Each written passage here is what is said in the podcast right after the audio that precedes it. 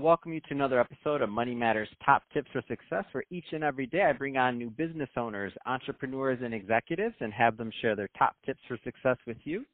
My name is Adam Torres. You can follow me on Instagram at Ask Adam Torres to keep up with my book releases, book tour schedule, signings, all that other good stuff. Always love to connect with you there. And as always, if you'd like to apply to become a co-author of one of my upcoming books, just head on over to the website, money matters top tips dot com, and click on Become an Author to apply. All right, so today I have Vincent Samarco on the line, and he's the owner over at the Belle V restaurant. Um, Vincent, welcome to the show. Thank you. Thank you, Adam. Good morning. So so I'm excited to get more into um, into your restaurant, Belle V, and what kind of food you're making over there and your inspiration, of course, for, for starting the concept. Um, but before we do that, let's get a little bit more into your background. So how did you get started on this uh, path to being a restaurateur, please? Well, uh, I started very easily. I'm a third generation of restaurateur. My father had a restaurant. My grandfather had a restaurant. He started the the the the, the trend into my family into that business. Um, and then uh, when I was fifteen years old, um, when I was young, you know, I was against going the family business, of course. And when I was fifteen years old, a friend of mine find me a job as a waiter in a little trendy bar in Paris, and uh, and I fell in love with the job. And from them, I, I did everything: bartender, dishwasher, chef, catering, star Michelin restaurant, nightclubs. I did everything. And uh, voila, the top of the restaurant industry career is to be uh, an owner of a restaurant. You know, after you have different paths you can take in a career, like you can go work for big hotel corporation where you become C E O.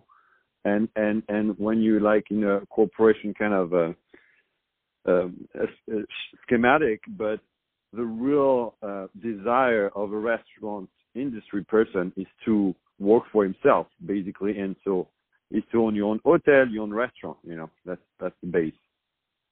Wow, that's amazing. So you thought you could get away from the restaurant industry and the family business. It's in your blood, third generation. That was not going to happen, yeah. Vincent. No. It, and, it sucked uh, you right back in. I love it. Um, so and, uh, that and I love it. You know, it's like it makes me it makes me very happy, uh, even though like everybody say, oh, the hours is difficult, the job is difficult. To me, I'm very talented at it. So for me, it's very easy. Uh, obviously, the hours is difficult for my girl, not for me.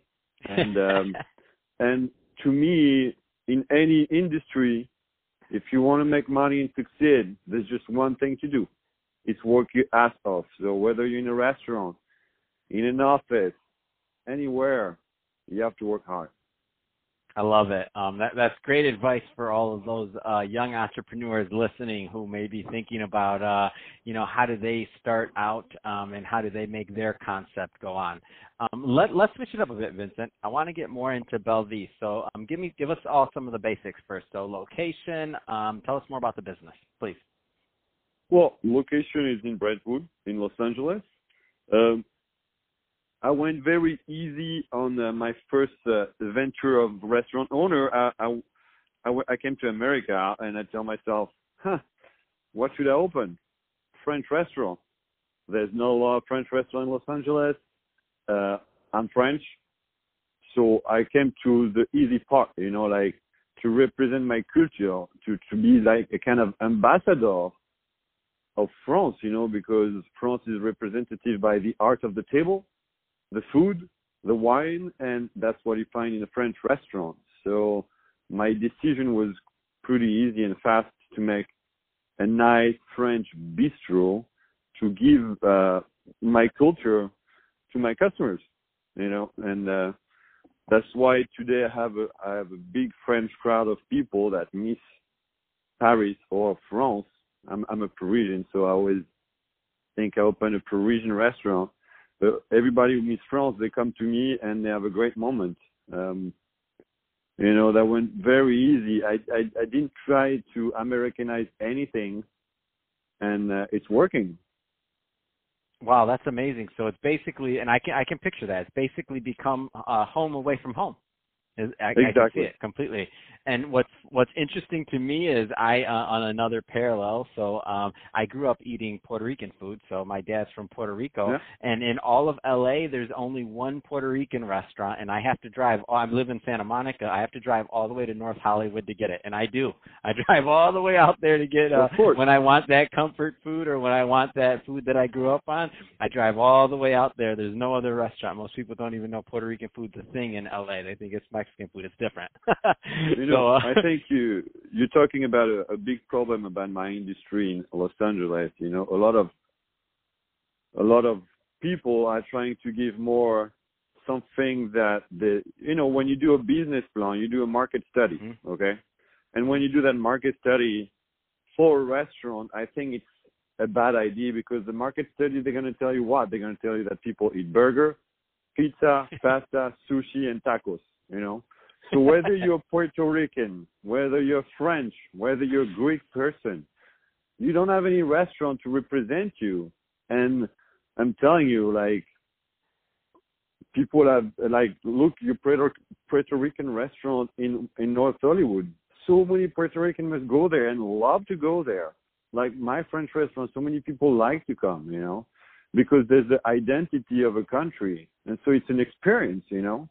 Instead of having a meal that is feeding you, you're giving an experience. And people, the customer, I enjoying that way more than just like having a meal to feed yourself, you know? I love it. I mean, I love it. I love the concept. I love your process behind it, and I can see um, why you're so successful. Um, so that that's amazing. So um, for the listeners that are um, – Uh, that are that are obviously in the Brentwood area or in the West L A area. I have a large audience in California, probably I think forty percent last I checked of the um, of these downloads that we get come from Southern California. So um, what kind of um, so speaking to those Californians that are likely to come stop in and, and see you, um, what kind of things can they expect? What kind of food? Let's just go a little bit further in because uh, I, I want to hear about it too because I have not personally been, but I will be going to frequent your restaurant, so I'm excited. So what can I expect? Forget them.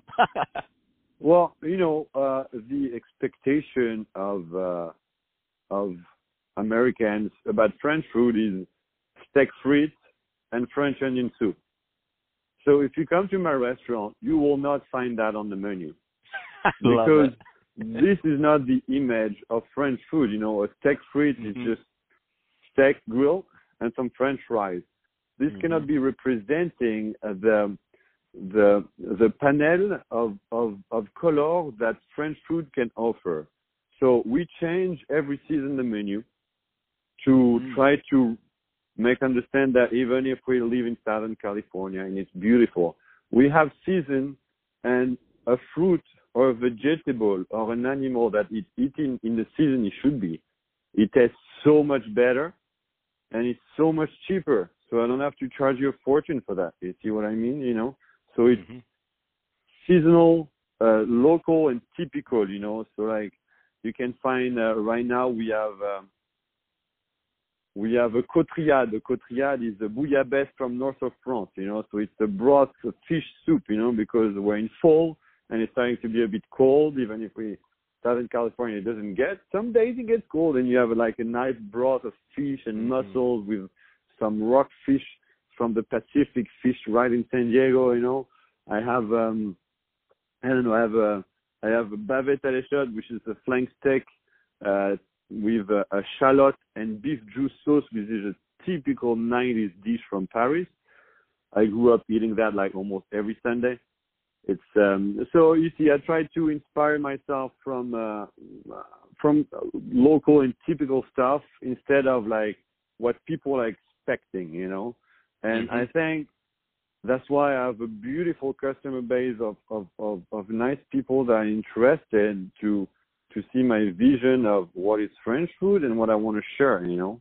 I created like a community, you know, because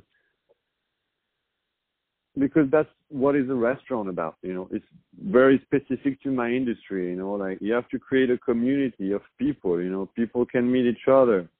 So often in my restaurant, even though it's very small, there's not a lot of seats. There's fifty seats for Los Angeles. It's very small.